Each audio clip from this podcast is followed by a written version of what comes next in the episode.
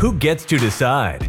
A liberty based podcast that brings a little piece of sanity to a confused society drowning in a culture of craziness.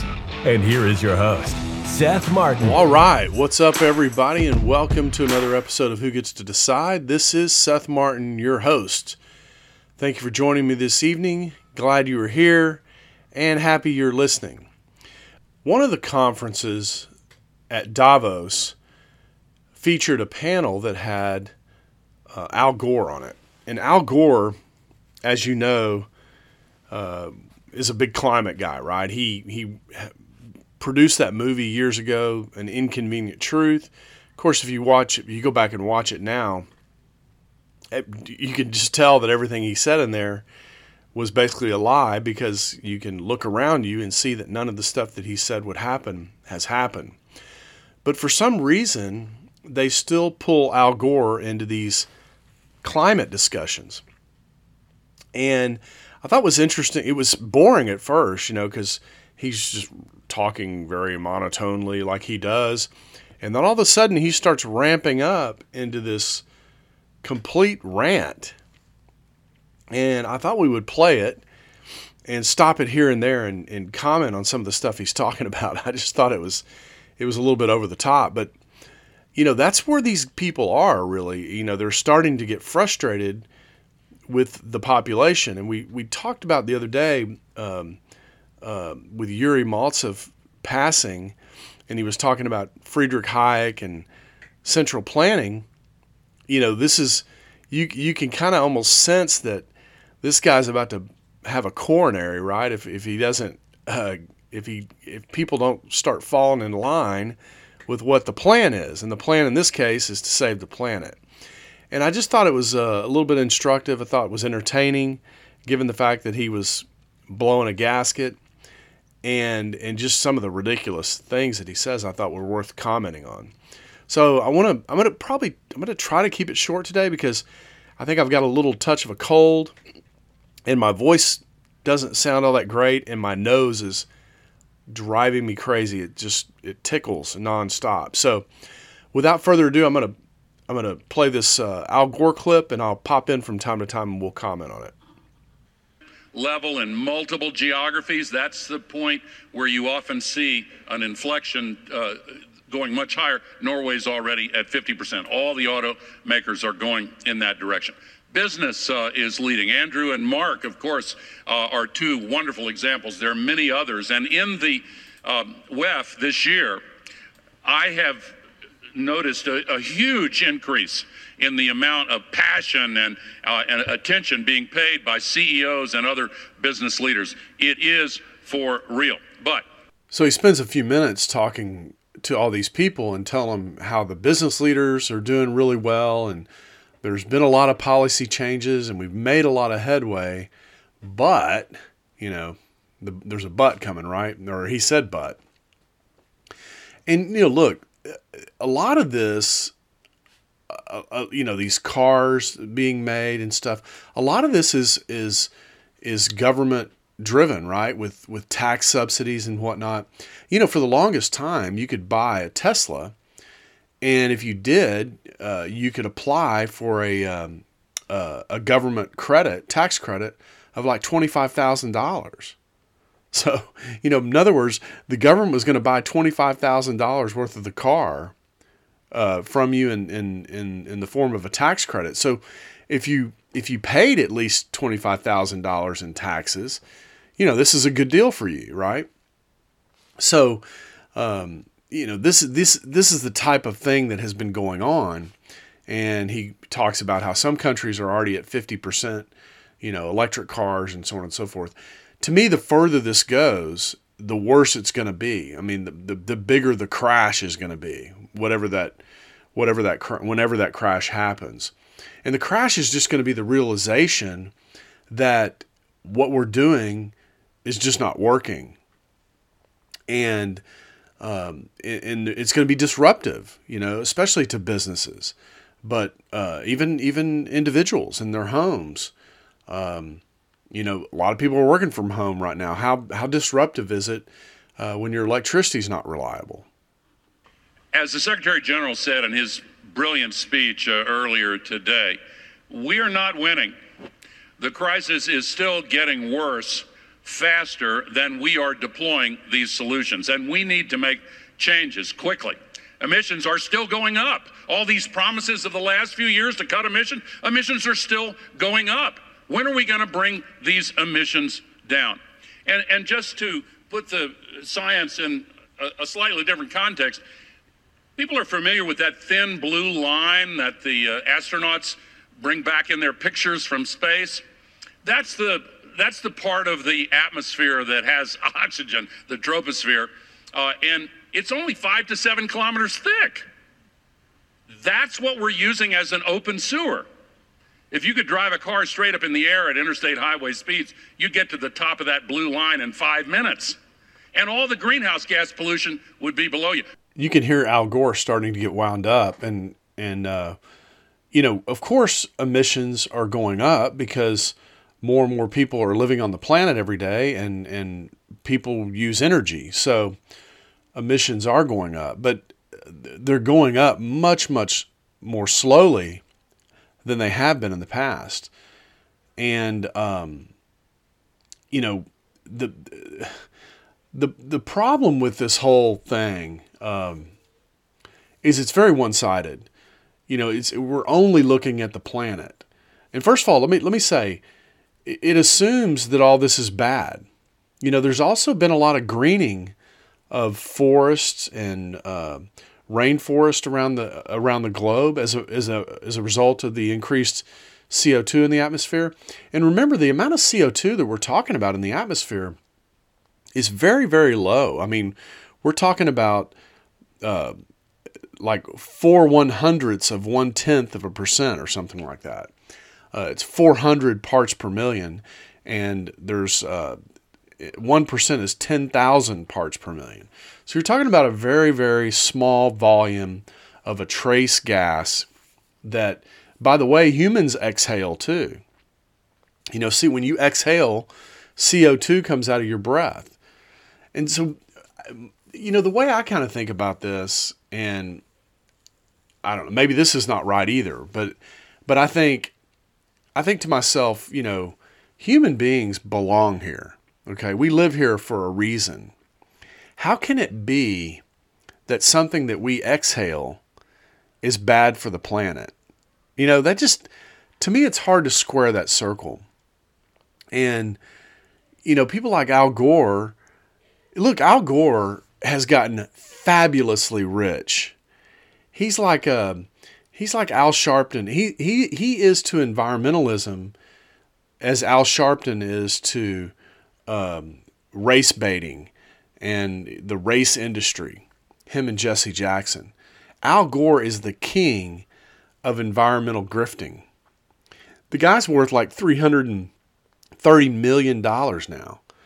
And back when he ran for vice president, back at the, at the turn of the century in 2000, he wasn't worth anywhere near that, maybe a couple of million dollars. So the guy is, is just a big, fat grifter. He flies around in a big ass private jet and dumps more carbon into the atmosphere in one trip than you or I put in the atmosphere driving our car over five years. So the guy's a huge hypocrite.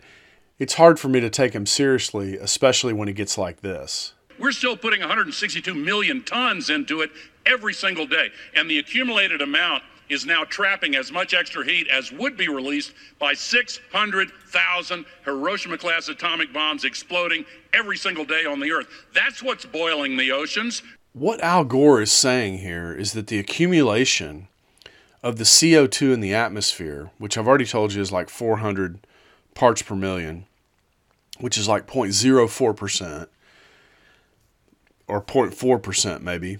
Uh, I haven't done the math on it, but that he's saying that that that accumulation of CO2 traps enough heat uh, that's equivalent to 600,000 Hiroshima bombs going off daily on the planet. Really? I mean, there's just, I don't know, there's something about that that doesn't make sense. Now, now the the planet, you know, when the sun shines on the planet, it heats up during the day and then it cools off at night. And so, is he not accounting for the cooling effect, or I, I, I don't know. I just cannot imagine that that would be the equivalent to six hundred thousand uh, Hiroshima type atomic bombs going off um, somewhere on the planet every day. That that sounds um, that sounds a little bit hard to believe. But th- this is the way the guy talks. I mean, he talks about boiling the ocean. That's what's boiling the ocean, he says. Well, you know, last time I checked, the oil, the ocean is not boiling. you know, I mean, there is so much um, heat absorbed by the ocean. Uh, I mean, you gotta you gotta remember, there's parts of the ocean that are like six and eight miles deep. I mean, there's just vast quantities of water in the ocean. Um, it, you know, I, I don't know. The guy, like I said, it's hard for me to take him serious. Uh, this just sounds like, you know, hyperbolic uh, talk, and and that's the way these guys are. They they they throw around this stuff like it's fact, and you know, I don't see uh, PolitiFact, you know, fact checking these guys or um, NBC News fact checking, you know, Al Gore. Uh, but boy, man, they're quick to fact check, you know, some right wing person that that uh, spouts off something maybe not as ridiculous as what he's saying, but maybe maybe it's kind of ridiculous or something, maybe marginally ridiculous.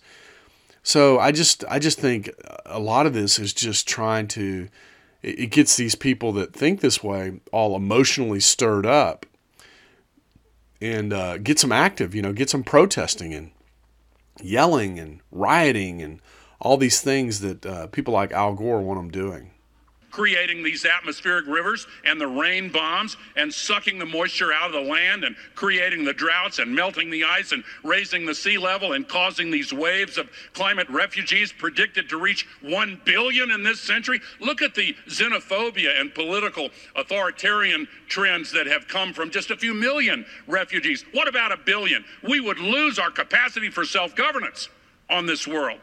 We have to act. So, in answer to your question, I would say we have to have a sense of urgency much greater than we have yet had, and we need have had, and we need to make some changes. I mean, I don't even know what an atmospheric river is, but he's saying that the CO2, this trace gas that's finding its way into the atmosphere uh, due to combustion, right? Combusting hydrocarbons or burning wood, you know, that's creating atmospheric rivers and rain bombs. Okay? And it's boiling the ocean and it's drying out the ground. I mean, is it creating a rain bomb? Is it creating rain bombs or is it drying out the ground? You know, I mean, you know, to any normal person, this is just weather. Weather is variable; it changes a lot. Um, there's there's there's really no evidence. I, I mean, just just so everybody knows here, um, all these climate uh, predictions are based on models. Can you imagine trying to model the atmosphere? What what what must that be like? How would you even start? I mean, what kind of variables would you I mean, essentially what what happened, I think, is these people theorized that something between the sun and the earth is causing warming or causing climate change. What what is between the sun and the earth and the atmosphere? What what exists there? Well, if you're if you're a, a climate alarmist, you know, uh, you can't tell people that oxygen is causing climate change. You can't tell people that water vapor is causing climate change. We we have to tell people that CO2 is causing climate change because, you know, water vapor, I mean, we, we, we know we can't live without water, right? I mean, that's one of the criteria they look at when they look for other planets. Is there water on the planet? And oxygen, you know, 20 plus percent uh, of the atmosphere is made up of oxygen. That's like a million times greater than the amount of CO2 in the atmosphere. But, you know, we can't tell people that oxygen is what's causing climate change. So it's almost like they theorized that CO2 must cause climate change. And so then they started to look for some sort of relationship between CO2 and warming or cooling. And then they created a model. Um, but that is not the same thing as observing something. Okay, that's not the way science works. Is you have a theory and then you go test it. You don't have a theory and then go create a model that uh, tells everybody that your theory is correct. You go observe. Uh, you go observe what's happening in the in the in a controlled experiment. And the problem, much like the problem we we talk about when we talk about the economy, the problem is you you can't set aside a separate atmosphere and go test things. We all live under this one atmosphere, right? So there is no science really behind this. This is this is all just um, this is all just uh, you know theory and and supposition and it's a way I my personal belief is it's a way for the government to get control over vast proportions of the economy by by mandating all this stuff around climate change. If, if, if climate change is the boogeyman, basically then everything that man does affects the climate. So therefore, we have the right to regulate everything. I mean, I think this is really what's behind it all. Um, otherwise, you, you know, people would push back on it and they would say, well, what gives you the right to decide, you know, how long I run my gas stove or how long I, you know, burn scrap wood in my backyard or, or, you know, what kind of plastic I buy and whether or not I recycle it and all this kind of stuff. You, don't have any, you know, Constitution doesn't say anything about that.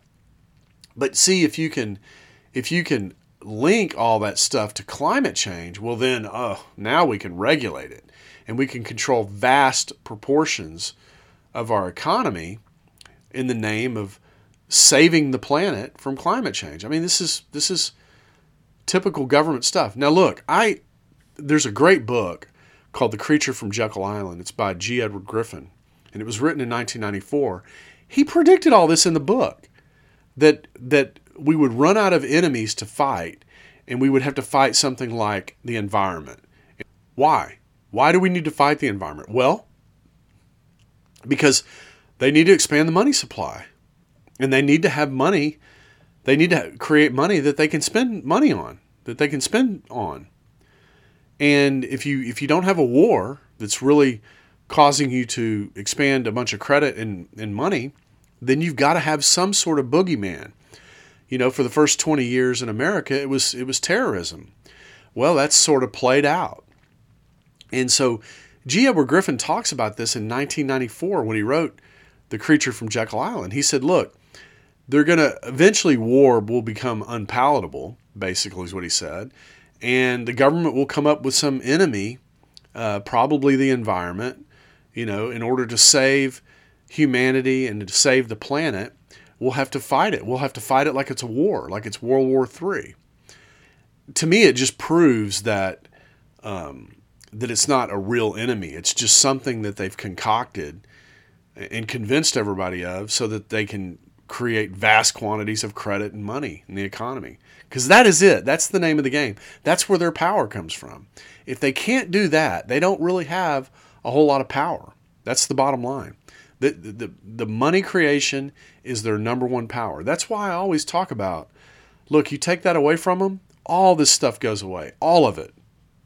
Greta Thunberg was just arrested in Germany. I agree with her uh, uh, efforts to stop that uh, coal mine in Germany. Young people around the world are looking at what we're doing. They look at the World Bank and they say, oh, you've got a climate denier in charge of the World Bank. So why are you surprised that the World Bank is completely failing?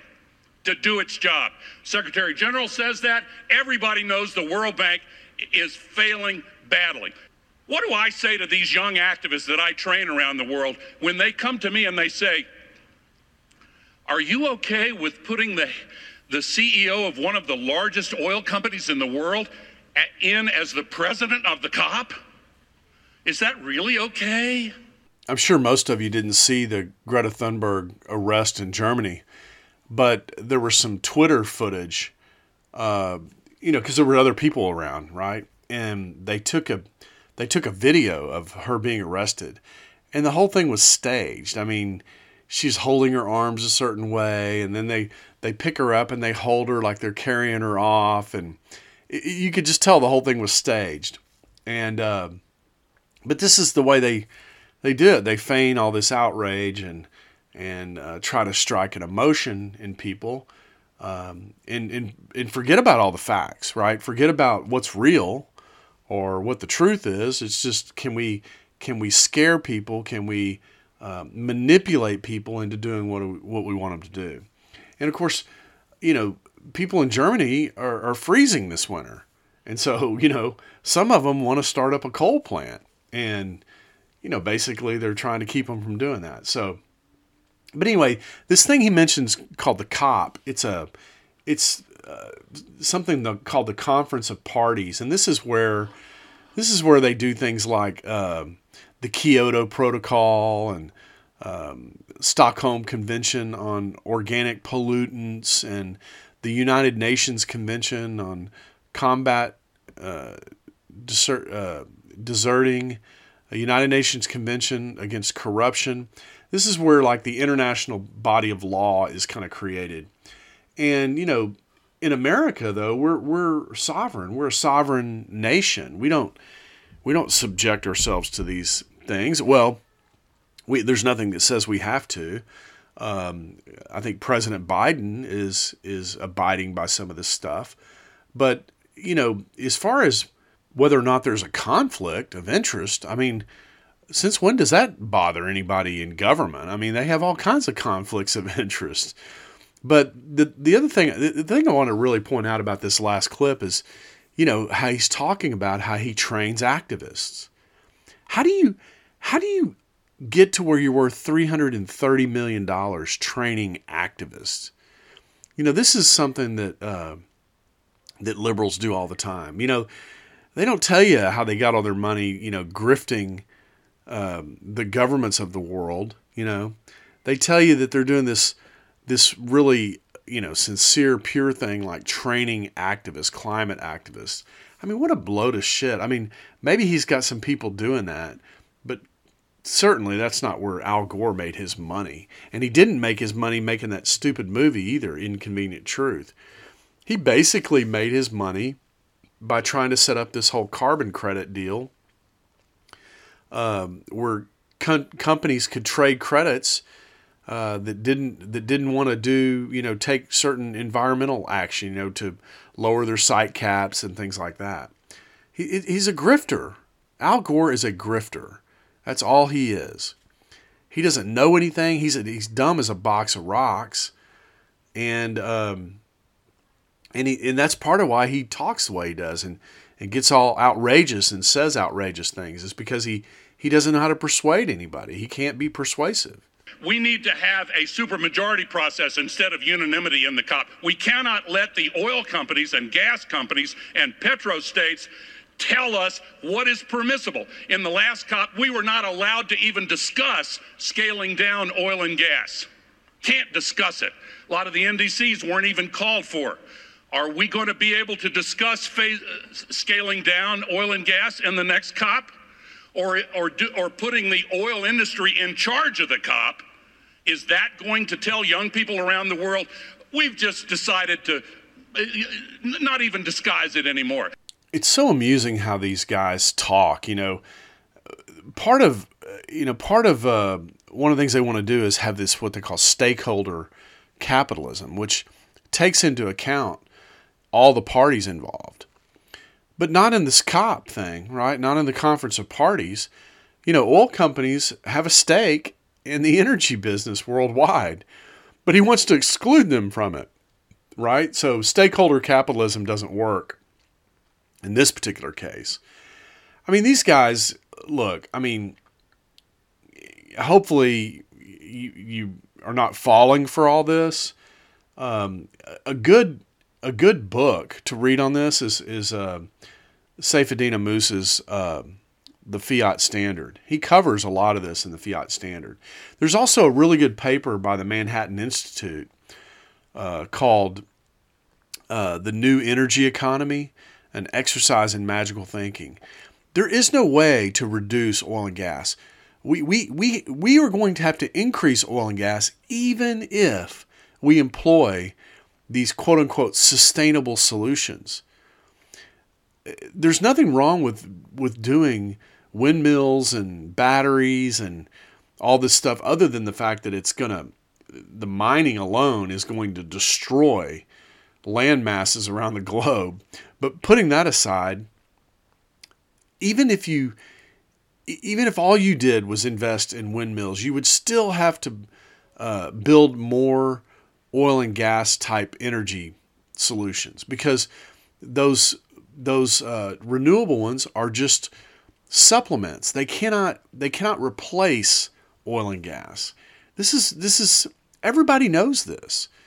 I'm sure even Al Gore knows this, but he's still pushing this. You know, we got to reduce oil and gas. It's just not feasible. Not unless you want to kill, you know, more than half the people on the planet. Which is maybe maybe that's what they're trying to do. I don't know. Uh, let me finish with this point on the on the industry. You've had problems in your area where you tried to get legislation and the oil and gas industry came in and fought you, right? In my state, same thing. Every piece of pro climate legislation at the national level, the regional level, the local level, municipal level, the oil and gas industry and the coal industry, they come in and fight it tooth and nail. And they use their legacy network of political influence and wealth to stop progress. The rest of us have to reform these international institutions so that the people of this world, and including the young people of this world, can say, We are now in charge of our own destiny. We're going to stop using the sky as an open sewer. We're going to save the future and give people hope. We can do it. And remember that political will is itself a renewable resource where do these guys learn how to talk like this? You know, using the sky as an open sewer and these little slogans like uh, political will is itself a renewable whatever he said. You know, is, is there like some special school where you get to learn how to speak in cliches like this? I mean, um, the, these guys, it, it's like, it's like passing a law. You know, look, passing a law is not magic. Okay, it, it doesn't make uh, the resources of the world line up in such a way that you don't put CO2 in the atmosphere. There's nothing magic. I mean, I wish there was some sort of alternative experiment we could provide where we could just stop all hydrocarbon activity, stop all the production of plastics, stop all the production of any kind of chemicals that come from hydrocarbons, stop the production of gas and oil, just cut it off for like you know a couple of months or something. Let it all let it all go down to like zero production and then let people live a couple of months like that and let them see how that's what that's like because they they have no imagination. They they have no idea that the very world around them is provided to them by the oil and gas industry. It, it would be like saying you know this my heart beating in my body it, it keeps me from concentrating. So i'm going to cut my heart out and i'll be able to concentrate better. Well obviously that's ridiculous. You will die if you cut your heart out right? Well the same thing would happen if you if you if you stopped all oil and gas uh, production of any kind. And i'm not just talking about oil i'm talking about the chemical industry um, the the energy that comes from those industries Everything. Just shut it all off and see how long this economy lasts. I mean, there's just there there's this attitude that that they're always for progress. Well, how is that progress? How how would it be? I mean, we we we know there are countries around the world where they don't have oil and gas energy. And and go look at how they live. How is that progress? Go look at how uh, people live in uh, various places in South America, you know, outside of the city, where there's no electricity, there's no utilities. Go see how they live and ask yourself if that's progress. Because these guys are always talking about whatever their ideas are, whatever laws they want to pass, they're always talking about how that is progress. But look, it's anything but. It's actually regress. And it's actually the destruction of Western civilization. So, I don't know. People like Al Gore drive me crazy because they're just so incredibly powerfully stupid and they're so political. They think everything is a political challenge. You know, even said it there at the end. Political will is itself a, a renewable resource. Yeah, I guess you know if you're an activist, you can get up every day and be an activist. That's a renewable resource. But you have to eat and you have to drive to wherever you're going. Uh, you have to have electricity or you can freeze to death and then you can't be an activist. I mean, you just go on and on and on. Uh, these guys just don't ever think past, you know, the first step of anything. So, look, I hope you enjoyed that. I mean, I love listening to Al Gore because he's just such a freaking idiot. I mean, I don't, I mean, I, you know, I've never met Al Gore. Obviously, I don't know if he's an idiot, but the guy just says the most powerfully stupid things that someone in the public realm should just not be saying, or he should be saying in a different way that doesn't make him look so stupid. But hopefully you enjoyed that. I know I did. I enjoyed listening to Al Gore uh, pontificate and rage on about, you know, boiling the ocean and using the atmosphere as an open sewer and these kinds of things. I mean, these are just ridiculous kind of things. These are these are things that he says to to generate emotion and to get these young activists that he trains, quote unquote trains, get them out in the streets and get them gluing their hands to famous artworks in the Louvre and throwing orange paint on stuff and, and on statues and and ruining, you know, great works of art because oil companies somehow like what is that how does that even correlate to what oil companies are doing? I'm going to go destroy this picasso or whatever that's hanging in this museum because i want oil to stop. What i mean where is the link there? I mean this is just dumb but this is what you've got this is what passes for activism today. So look if you like that if you like this program uh, share it with somebody you, you like Share it with somebody you don't like, uh, but share it. That's the most important thing. Well, actually, the most important thing is to come back and listen. And of course, if you do that, I will be here tomorrow to do it all over again on Who Gets to Decide. But we are still failing badly.